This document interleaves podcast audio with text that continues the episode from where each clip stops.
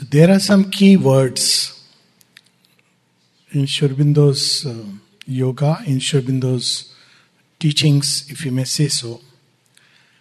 And these key words almost uh, can be arranged in a hierarchical way. The first word is progress. That's what we were saying yesterday. Just teach the youth to progress. Don't give endpoints. You got a job, it's an endpoint. You got married, it's an endpoint. You have a house, it's an endpoint. The thirst for endless progress, one of the biggest gifts that one can have. It's so beautiful that in Sri Aurobindo's yoga, you don't have, okay, you had this experience and realization. This thirst for progress gives us sense of youthfulness. There is no end to the disclosures of the infinite, and so it makes the journey fascinating. So, progress is the first element to be always kept alive. The mother uses the word this flame of progress. Then the second word is, of course, uh, evolution. Progress leads to evolution, not just the way we biologically understand it, but in the sense that it's an efflorescence of all that is latent within us. That's why nothing can be taught from outside. The seed is inside and it must blossom in its own beautiful way. So, evolution is efflorescence of that which is hidden inside. We can't create something artificial from outside. The third key word is, which relates to the fourth, or rather, the third key word is transformation. The goal of all this evolution is towards a progressive transformation. And this is the journey right from dust to man, and this is the journey which will be from man to uh, the next station, and so on and so forth. It's an endless, infinite progression. So, um, normally, this progress is conducted by a kind of evolutionary pressure which is within creation, whether we like it or we don't like it. It is pushing us to exceed ourselves in different ways. And there are the harbingers of evolution. There are those who facilitate the evolutionary process, human agencies, normally known as the vibhutis, who help in this process. Because in them, nature has gone beyond a point and it wants to take a leap. And therefore, the leap that they take, as Sri says, that you know a genius creates a system and another genius breaks it, so that a new system can be, new progress can take place. So these are the vibhutis who help in the forward march, Lok Sangraharth of the Gita. And there are, of course, also the other players who also play their role, and they should play their role because they try to pull back. We have to choose and grow stronger through the wrestle and the embrace. So, this is the way progress takes place ordinarily. But for each term, for each aeon, for each yuga, for each age of mankind, as we know the four ages the golden, silver, bronze, and iron, Satyug, Treta, Dwapar, Kalyug, there is a limit which nature sets because if we prematurely exceed it, then the form will not be able to take it. Probably there is a kind way we can progress inwardly and enter into the infinity that is given to man.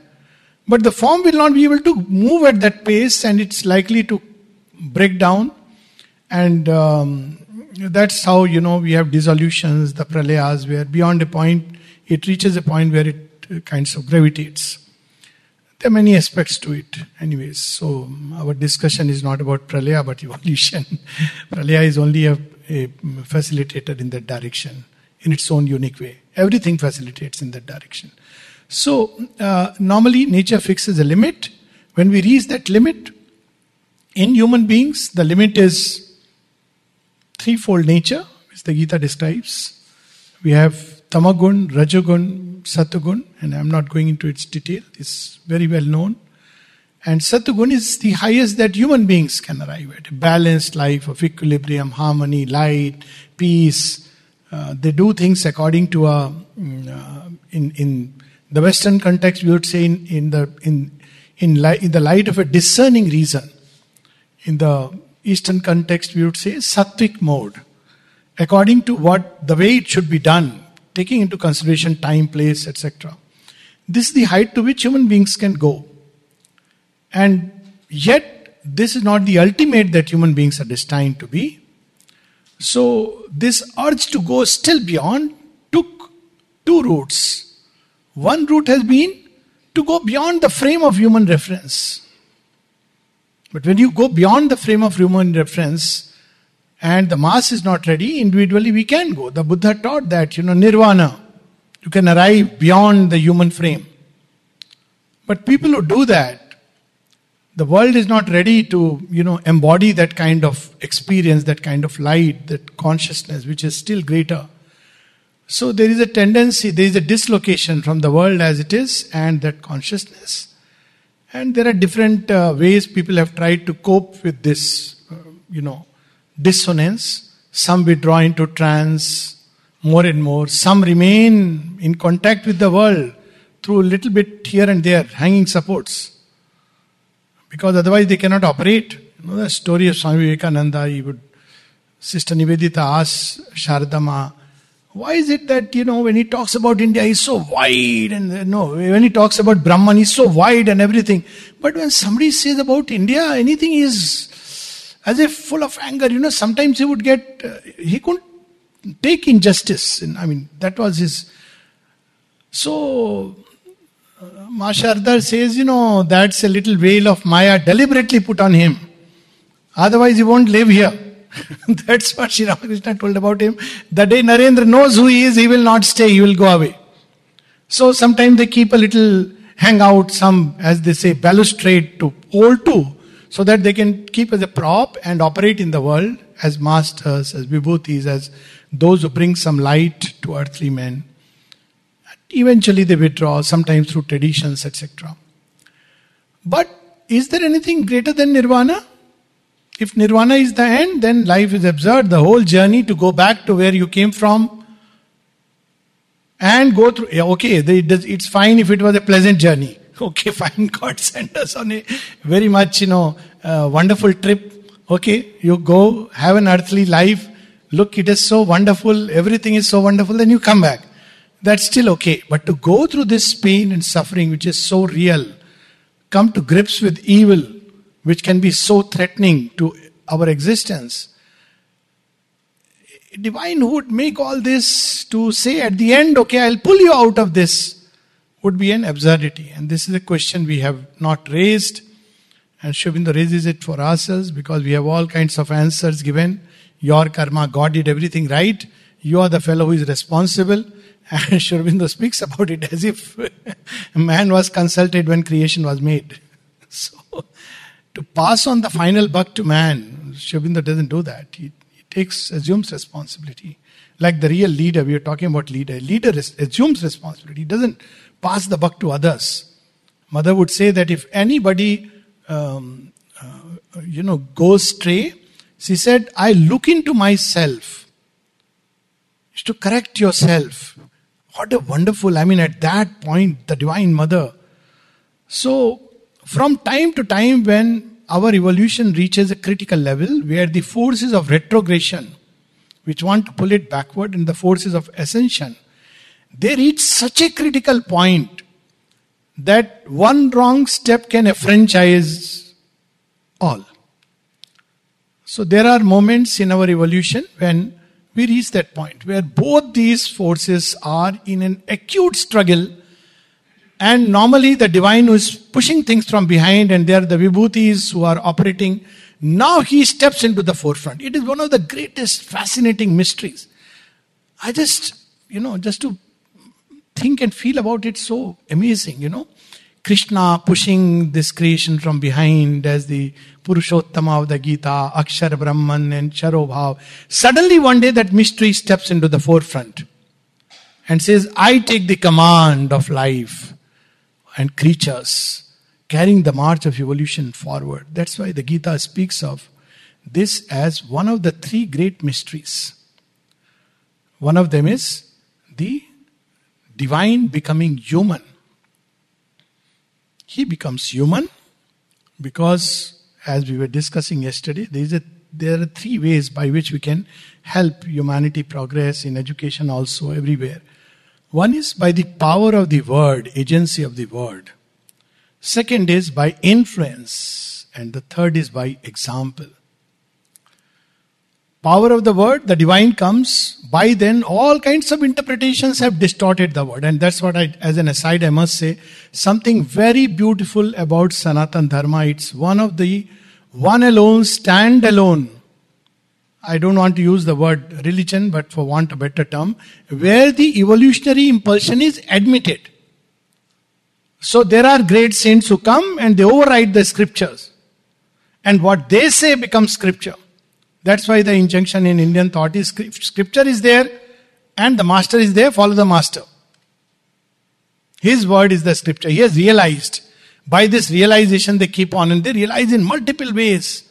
We were listening to yesterday to David Frawley, Madhavacharya, Ramanujacharya, and you know Shankaracharya, and all of them are approaching the infinite from their own unique angle.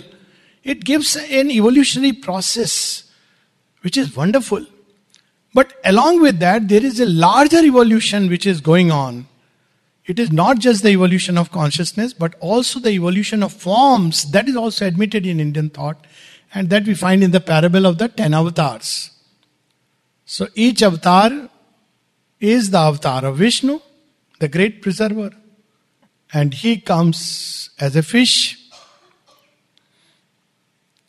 he comes as a tortoise, he comes as a vara, the wild boar. He comes as half human, half animal. I don't know, we should teach it in the schools or not. I hope, you know, I often have this problem with many of the schools which are labeled as integral. And I often tell them, you are teaching the gospel of Hiranyakashipu and not of Prahlad. We teach the same evolution, Darwinian evolution, struggle for existence, survival of the fittest. I've often said if survival of the fittest is the goal of life, then virus is self sufficient, except that he has learned to feed upon others. It's not survival of the fittest that may seem to be that may be the first law of life, but it's not the real last purpose. So, the last purpose, when we look behind evolution, it is manifestation. That's what Sri says. All evolution is a manifestation. Manifestation what? Of that which is hidden inside. That only can manifest. Nothing new can come. So that's why if the divine is at the base of this world, Eko Ham Bahushyam, as the Vedas say, then the end result, regardless of what we may think, conceive, imagine, want, not want, it doesn't matter. That it will blossom into the finest flower of divinity. There is no other logic to it. If the divine is at the core and seed of things, that's what will manifest. And if at the core and seed of things there is nothing, as the gospel of death says, then nothing really should have emerged out of nothing. So it's an absurdity ad infinitum. So there is the divine consciousness which is manifesting itself. And for this manifestation, it has taken matter. It is through matter it is manifesting. Otherwise, it's, in its own world, it is all there already. The whole Mahabharata appears in the heart of Vyas. So we can take this manifestation in this way. Mahabharata is where? It's in Vyas before he has written it.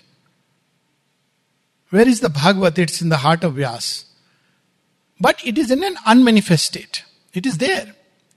Manifestation means now time and space, book, pen, all the various instrument, characters. You have the great Mahabharata, all the characters are etched now.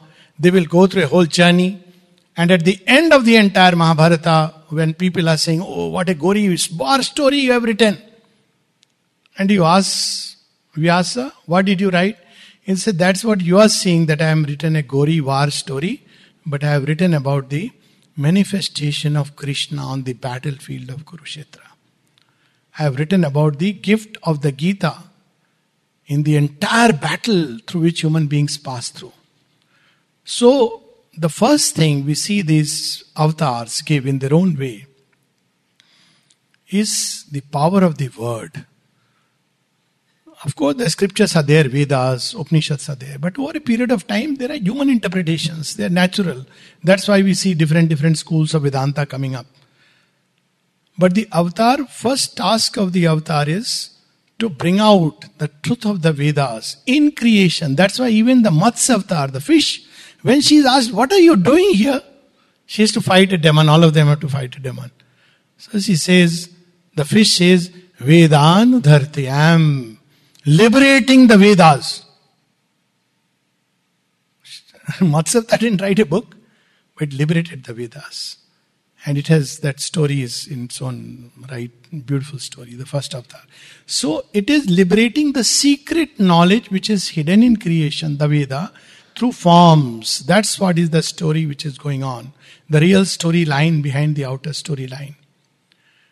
So, by the power of word, more and more we see, especially we see in the life of Shri Krishna, Christ, few things, and Buddha and Sri Aurobindo. Little bit about Rama. There are some utterances which have become like, you know, Mahavakyas to follow.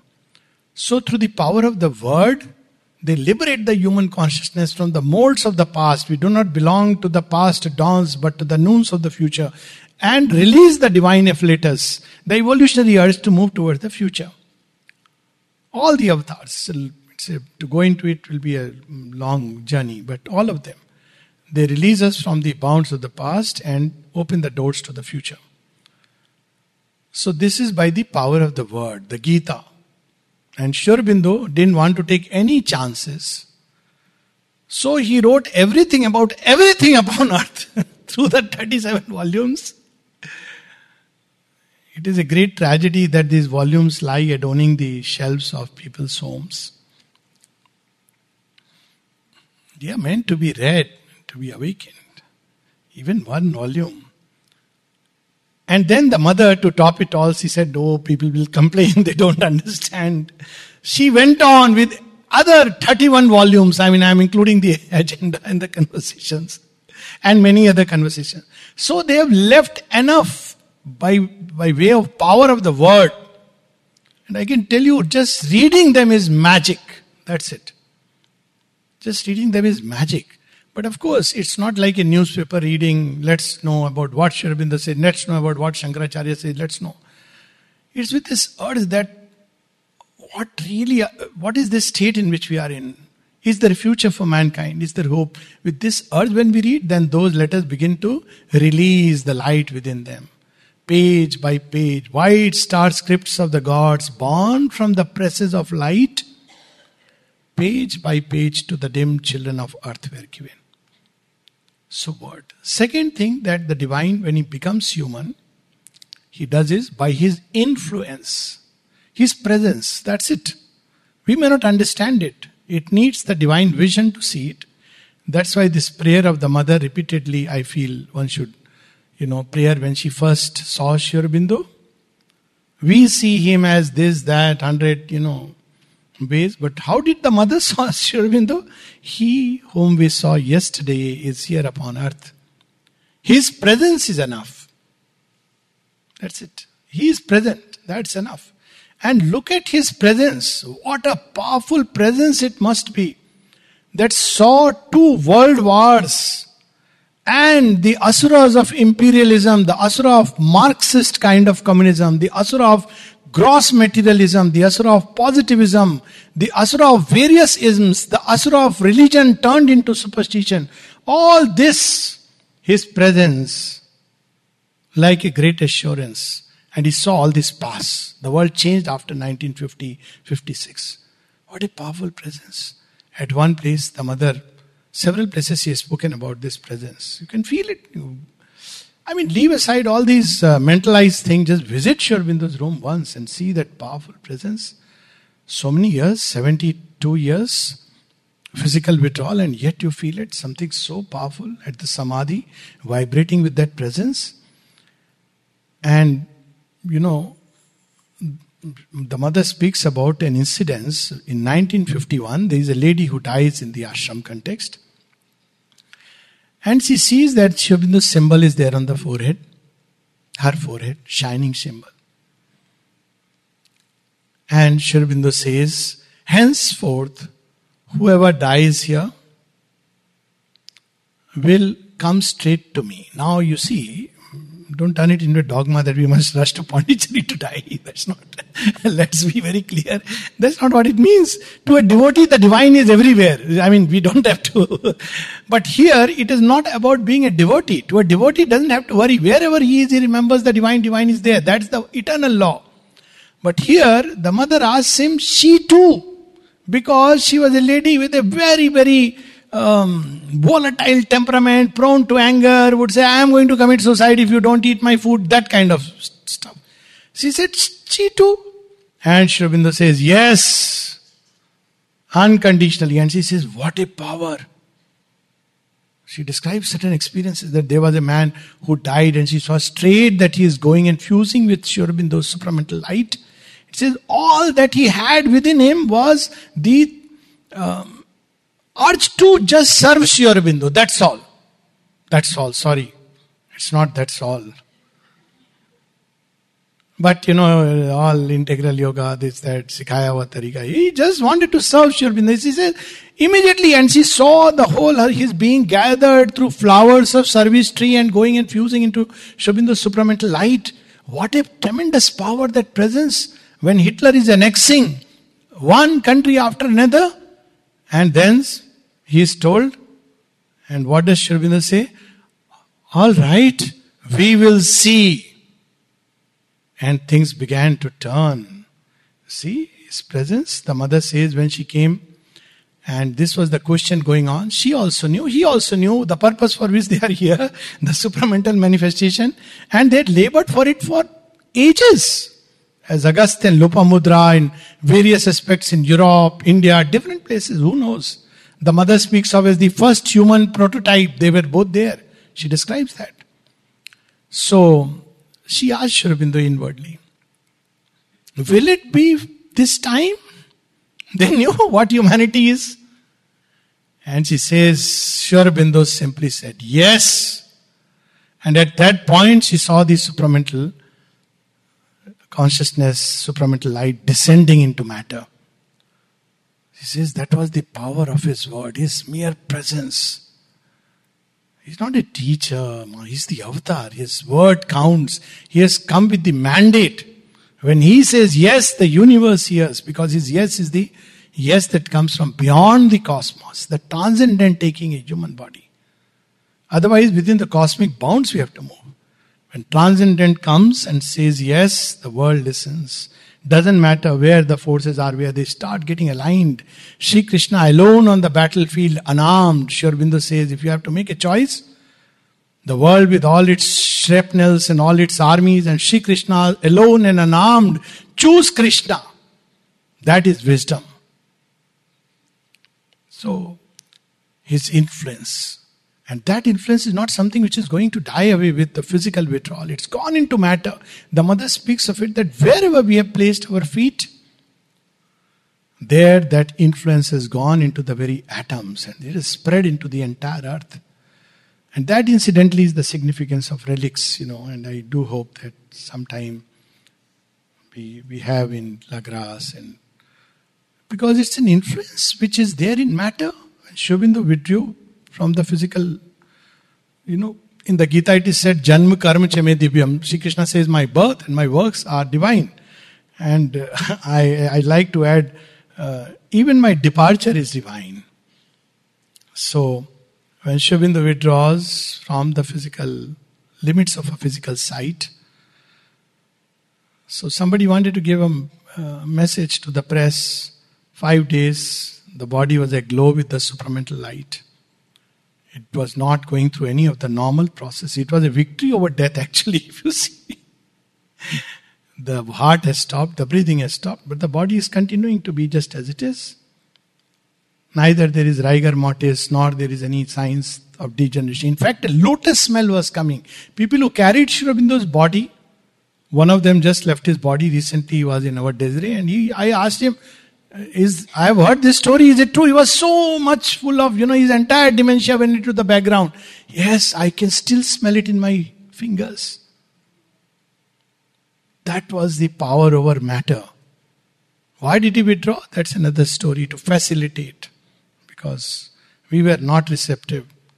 So he plunged into death alleys blind into the nether mysteries. So he, when he withdrew out of the physical limits of physical sight to facilitate, not because of any helpless subjection to death, then the disciple wrote a press release note. The mortal remains of Sri Aurobindo will be interned into the samadhi, and the mother looked at it, struck it off, and she wrote, There is nothing mortal about Sri Aurobindo. Each cell of his body held the immortal flame. Read through his, even Savitri will speak, speaks about it. And records of yoga and so many letters. Each cell held the immortal flame, and yet he let all these immortal cells enter into the earth atmosphere as his final gift so that majority of humanity can be awakened. This was the great sacrifice the mother spoke about so that the world can awaken to that by contagion, by contamination. One of the things, many other aspects of that mystery uh, we have spoken about, but right now to focus on this. So, His very presence, which continues to be here as a living assurance of the supramental. There are a number of messages that the mother gave. They're all there in Mother's Collected Works, Volume 13, Mahasamadhi. They are there in Monata's book, blessing benedictions of the grace and just for want of time so we all can read it uh, there. And it's so wonderful. So his presence which continues as an influence. There is a letter of Sri where he says why one must those who are doing yoga outside you know what Sri would say. He said that you know yes there are many disciples who are doing the yoga outside. But time to time they are advised from time to time to return back to the place of central influence. That is how he described. Central influence. Of course, this one may say it's before the supramental manifestation, all that is fine. But the place of central influence. And then get recharged and go back. So sometimes I used to take leave four times a year, somehow or the other, rush to Pondicherry. My parents wanted me to come to them so I would say, no, no, sorry to say and confess that I would tell a lie. Chutti nahi milti hai. I am doing my MD. And I would write four letters to be posted every week by a friend locally to go to Pondicherry. so they would get a message. Those were fortunately no phones. So, you know, ah, everything is fine. It's so beautiful just to go to that influence to receive. In whatever way that influence, that influence can come in many ways in the physical. Something touched by the mother and Shiva. We don't realize what it means. Anything touched by her continues to carry something of a touch, that influence. Just the sand, you know, when Sri came to mm, Pondicherry, one of the things that he carried with him, it was the mud of Dakshineshwar. The sand.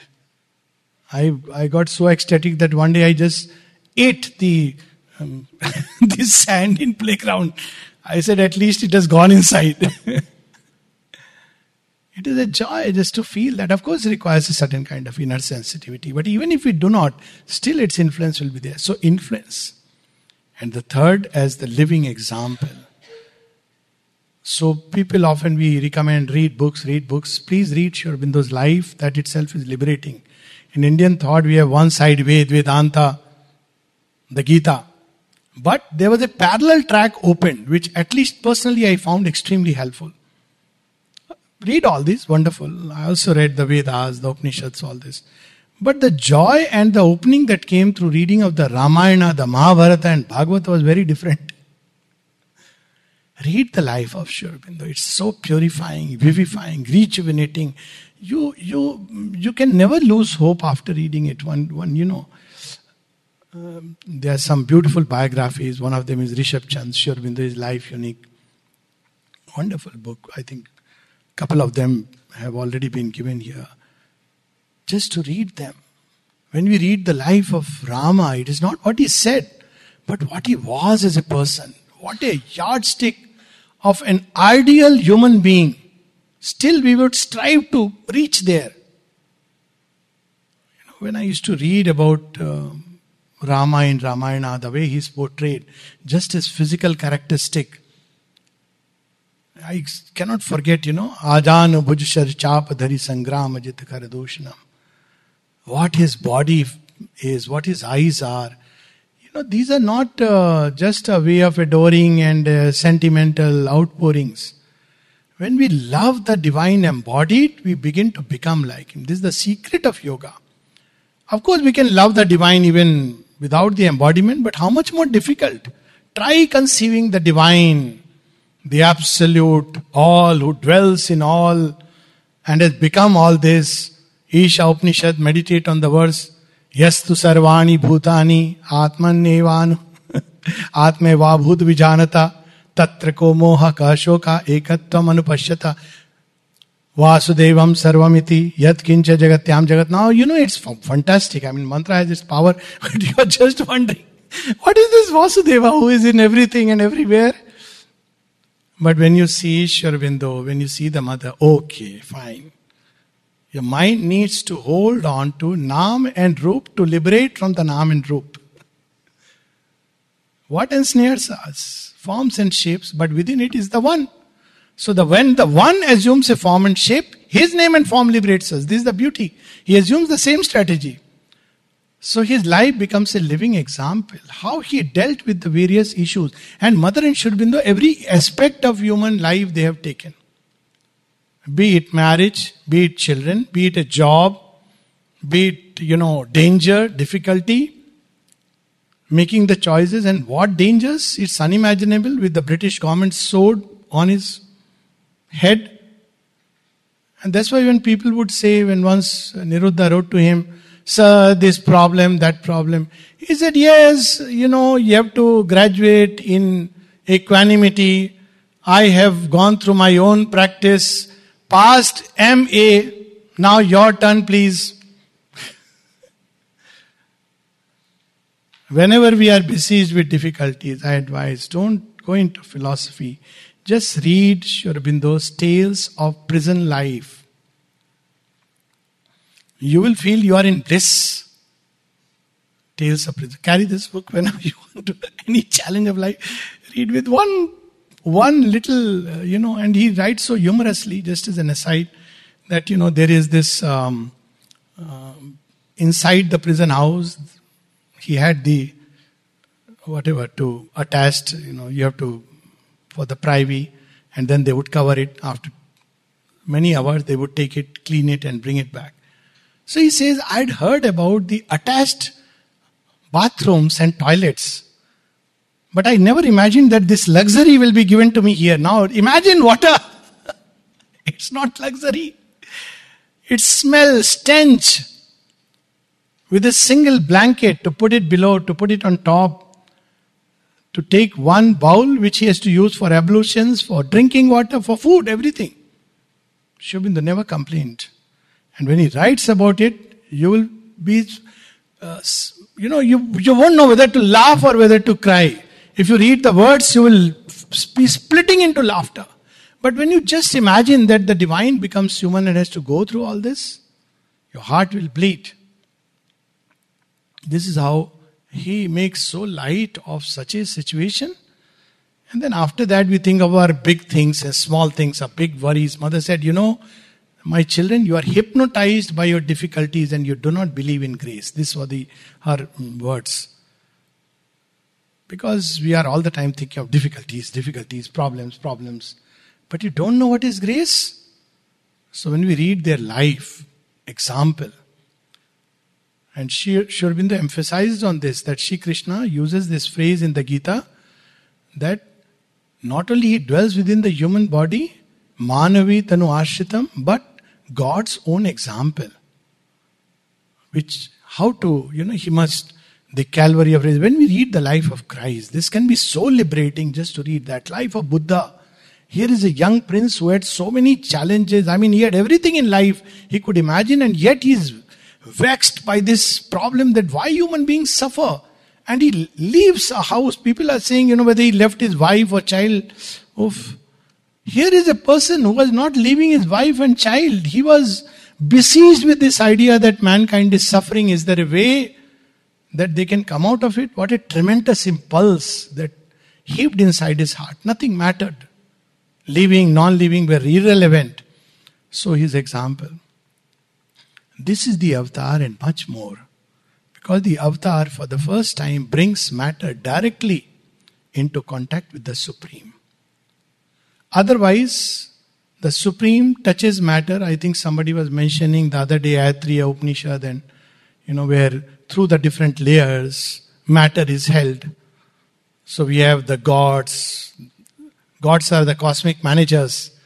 Then we have titans hidden in the inconscient. Then we have all the vital worlds and all this. Then the material world. But the beauty is God has conveniently hidden himself here. And during the evolutionary process, he takes a material body, even if nobody knows that he is in avatar. Avatar never advertises himself. Sri dropped hints here and there. When he was asked by Nagin Doshi, Sir, in this life you are you have come as avatars. What were you in previous lives? He says, uh, as vibhutis. He did not refute. So it, you know, it like he didn't say, no, no, we are not as avatars, as vibhutis. So what were you doing as vibhutis? So he says, carrying on the evolution. So he asked, sir, what does it mean? He says, to explain it, I have to write the entire spiritual history of mankind. Carrying on the evolution. When Champaklalji, you know, makes on his feet, uh, diagram of his feet, draws, not diagram, but they, there's a very sweet story, but not to go into detail, mother's feet and Sri feet. And then he wants them to write something on it. So mother smiles and he passes it, she passes it on to Sri Aurobindo and says, he wants to write something on it. So Sri Aurobindo takes up the mother's feet and writes on it, Aditi, white lotus, Aditi, the divine consciousness. And then he passes, he gives it. So then the mother picks up the Sri Aurobindos and she writes below that, Sri Aurobindo, the avatar, the red lotus, the avatar. So there are many such hints. One of them is where the mother directly says, which you know the phrase the last avatar. She says that somebody asked the mother about you know the future avatars. She says, as far as it has been known that Sri Aurobindo is the last avatar in the human body, after that we will see. This used to be for me an enigma as I grew up in a child that why things stop with the 10th avatar. This used to be. But of course, I would try to understand by number 10. Number 10 is a sign of perfection. 1 and 0 are coming together. So, all this I used to explain to myself. 10 implies completeness. But then I understood that because there is no more a human body after the 10th avatar.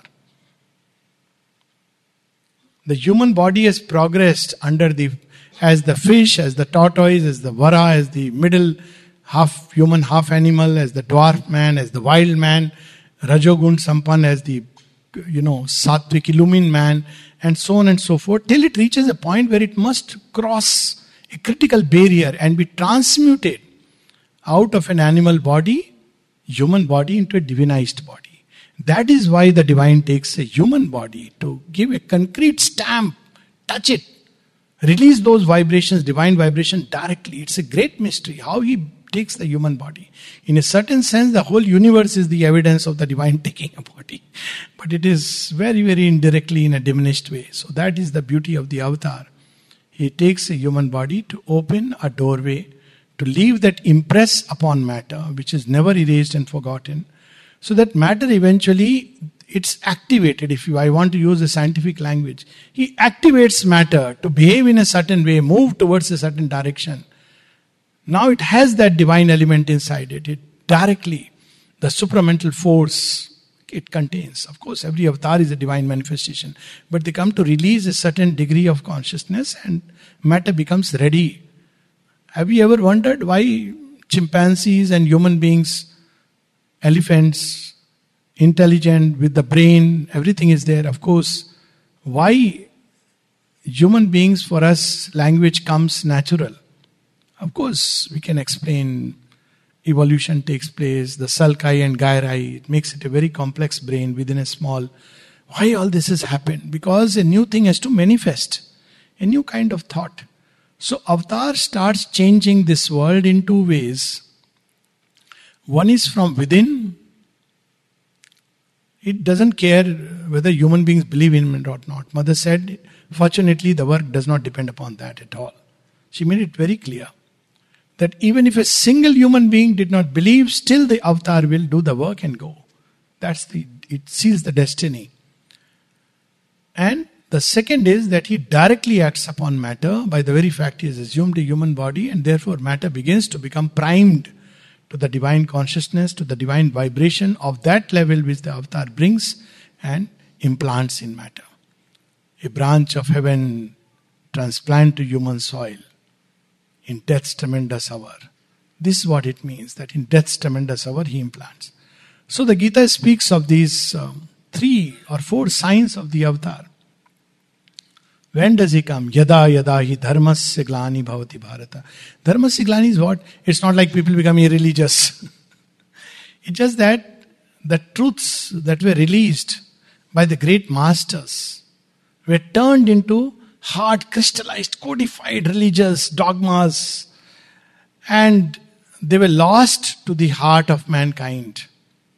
And he comes to release dharmasya glani. It's the downfall, or the dharma is lost.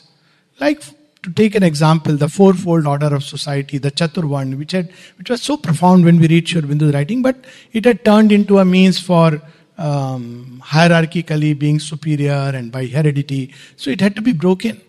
So dharmasya glani bhavati bharata. Then what does the divine do? Yada yada dharmasya glani bhavati bharata. Then to release once again the dharma. I come. But it is not going back to the past. He has broken it. He will release it so that something new may come. Every avatar does it. So people who say Sri Aurobindo has uh, said and done something which you don't find in traditional Vedanta. Well, yes, every avatar has done that. Take uh, Sri Krishna, he went beyond. Rama, Buddha, he went beyond. He was even regarded as Avedic simply because, you know, his teachings, though they are in line with the profoundest truths of the Veda, but he went beyond in his own way. Christ, he broke whatever were the formulations of that time. And though it's a different story that every avatar, there is a tendency for humanity to reduce him back to a religion. And now Sri Aurobindo, he comes to again to give a new sense to this whole idea which is sown in the consciousness of earth and creation, Ekoham Bahushyam. The one wanted to become many. Now he says, yes, many. Each will become divine, not only within, which we are already, but even in matter, even in the body. So he comes to release that. So he opens the door to the next future. Future next. He is the key, he is the gate. That's why every avatar comes and says, I am the gate and I am the path. It's a very profound truth. It's not a sentimental thing. You have to go through that gate. That's why even Buddha says, Dhammam Sharnam Gacchami, Sangam Sharnam Gacchami, Buddham Sharnam Gacchami. I am not going into the semantics and the interpretation, I heard them all. But it's very clear, He is the gate. He is the path, He gives the path. Whether it be the Eightfold Path or the way of the Gita or now Sri Aurobindo, the integral yoga or simply the Mother's Yoga, he gives the path. So he becomes the path. And then, of course, the collectivity, because evolution is not an individual process, it is a collective process. Individually, we can enter into nirvana. Individually, we can take sannyasa. Okay, that's an option for the weak or for the sattvically illuded deluded. There is no word for illusion like delusion, we say deluded. so sattvic illusion. People who are driven by a sattvic illusion for moksha of the kind that is understood. There is a true sense of the moksha, freedom from ignorance. But moksha, let's get away from this world of pain and suffering where we are born again and again. Punarapi janamam, punarapi maranam, punarapi janani, jatare shenam. Let's come out of this horror, nightmare. Well, they have an exit door, they can take it. But the avatar doesn't come for these individuals who are wanting to run away. He doesn't come only to establish a little ashram where some people will do Bhaj Govinda Mate. That's okay. We can do that. But he comes for the collective emancipation of mankind to release that new divine possibility in the race. And all who are ready, anywhere in the world, that's how the mother's message is. The future of the earth depends upon a change of consciousness, and the change is bound to come. But it is left to men to decide whether they will collaborate with the change or the change is thrust upon them by the power of crashing circumstances. She even says a new world based upon truth is born, refusing its old slavery to falsehood. I was speaking yesterday when she was asked, What is it that the supermind will throw out of nature? She said, Why should it throw out? It is an all comprehensive truth. Then she pauses and says, Well, it will throw away hypocrisy, artificiality, hypocrisy. That is the one thing it will throw away. Because that's a kind of falsehood we most freely indulge in. So here comes this beautiful thing that he comes and opens the path. And then what does he do? परित्राणाय साधुना, विनाशाय च दुष्कृता।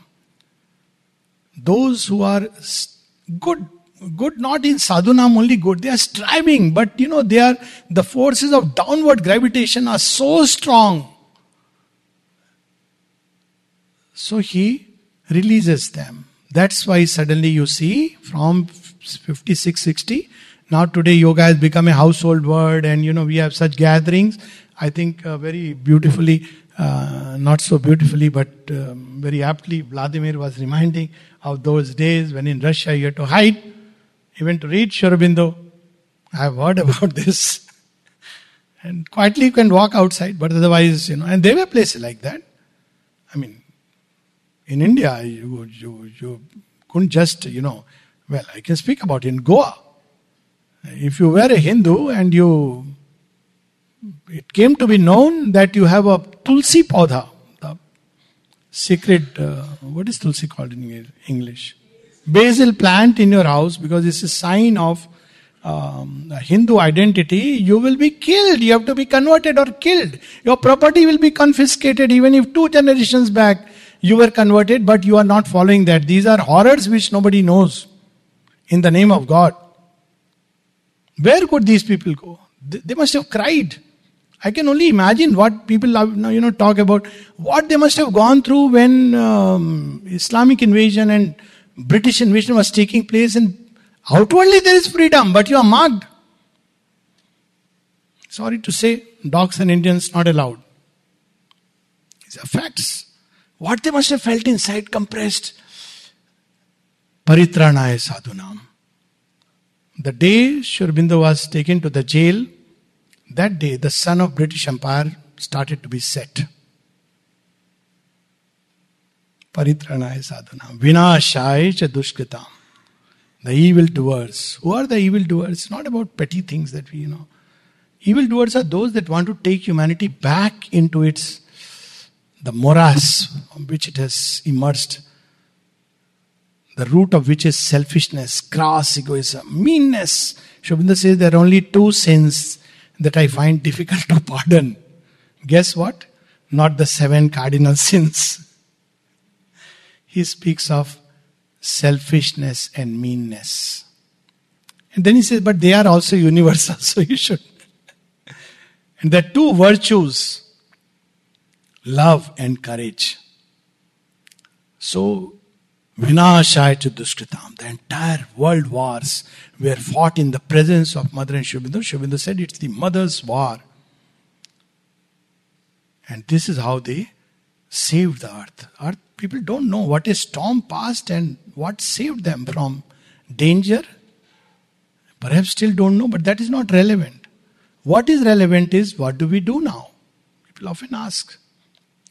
And Sri quotes what is given in the Gita. And he says, Who benefits from the fruits of the avatars coming?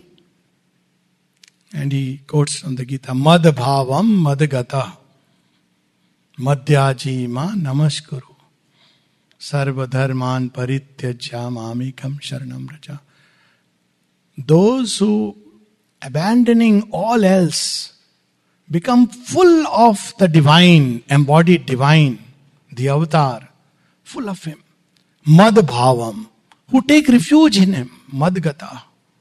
Man mana bhav, Madhbhakta, Madhyaji Manamashkuru, whose thoughts are full of the divine, the embodied divine who has come as the avatar, who abandon everything and take surrender and refuge in him. So that's what I was saying between evolution and transformation. I had started by saying there are four words, then I said, but three words. So, what is connecting the evolution and transformation is surrender to the embodied divine. It's the crucial element in Sri Aurobindo's yoga. Repeatedly, he has emphasized it begins with surrender, it ends with surrender. It's not for nothing that countless letters Sri Aurobindo speaks of take refuge in the mother, open to the mother, open to the mother. It's a constant refrain in letters on yoga. The one thing which is so difficult because we are so individualized, how can we are human beings? We have to do something ourselves. Unless we do something, well, he reminds us look here, you do. Little children do.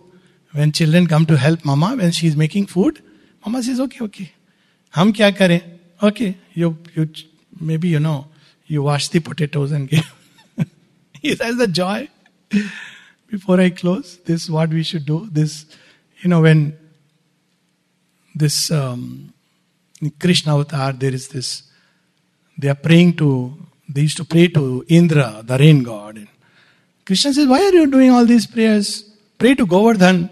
Now, this story is very deep and meaningful, and I'm avoiding going into my Pitara stories and their. So he says, What do you mean, sir? He, he is going to blast us. He says, We'll see. So they start praying to the mountain, Govardhan, to the hill. Govardhan, look at the meaning. Matter. So he starts pouring. So this is now see, because of you, we did this, now we have this. He says, wait, wait, wait, wait. Let us together take this hill up. What do you mean, sir? Come, together we can do it. So together they lift the hill up as the story goes. And if you see that image of Krishna, Krishna is lifting the hill with his little finger. And all the Gopal, Gwal, Bal, the cowherds, boy and girls, they are also putting a stick as if they are supporting the hill. they are doing a great favor to Krishna, but it's Krishna who is lifting it. So, this is the scenario now. He has brought the new creation, and the mother is carrying it forward but she is giving us the joy of doing something so that we feel important. Take your sticks and put it the staff of faith. yeah, it gives us a joy. And also, surrender should not be tamasic. It's a very dynamic process. Not easy to surrender, let me tell. All our individuality will rebel. Because the ego always wants to do something and take credit for it.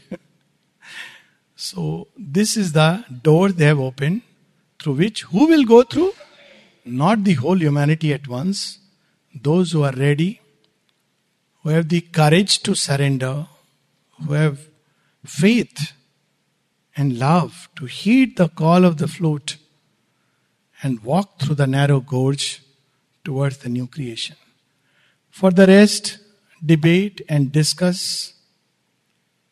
Aurobindo has already said, God shall grow up while the wise men talk and sleep. and belief shall be not till the work is done. So it's a wonderful subject. Actually, I could just uh, go on for hours. Uh, so I have to check, check, check, check myself several times. So, but let me close with these lines from Savitri, which gives us several places in Savitri. We see about the avatar. Avatar is the divine become human who opens the door. Then humanity can move through the next step. Otherwise, nature will not allow. There are people who conceived of a new world, new creation. People conceived. Aurobindo speaks of it in one of his poems, In the Moonlight. The iron age has ended, only now the last dying spasms, fear spasms of a dying world shall shake the nations, and when that is past, earth, vast of its ills, shall raise a fairer brow. And then he says, uh, he speaks of what Shelley dreamed, what John of Patmos saw, what Shelley dreamed, vision and vain imagination deemed, the city of delight, the age of gold. Where is it? Where is it? They dreamed. They, the thought could enter into the future. The Vedic rishis glimpsed. The, the rishi who wrote the Bhavishya Purana glimpsed Bhagavad that yes, there is a Kalki avatar. But it couldn't be done. To do it, the divine takes the body, opens the door, and then the rest walks following him. These last four lines, six, seven lines from book one, canto four, the secret knowledge. One who is in us as our secret self, our mask of imperfection has assumed. Every avatar is a double phenomena, the human and the divine. He takes the human imperfections. Aurobindo raises this in, in the Gita that you know people often say, if Christ was God, why didn't he run away from the cross? Well, if he ran away from the cross, he would not be Christ. If he did some miracle and suddenly he vanished, he showed the bleeding Savior's way. That's why he is the divine.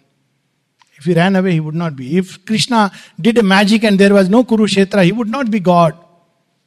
If Rama did not face the battle with Ravana in grim earnest, he would not be God. And lament, Oh my Sita, where have you gone?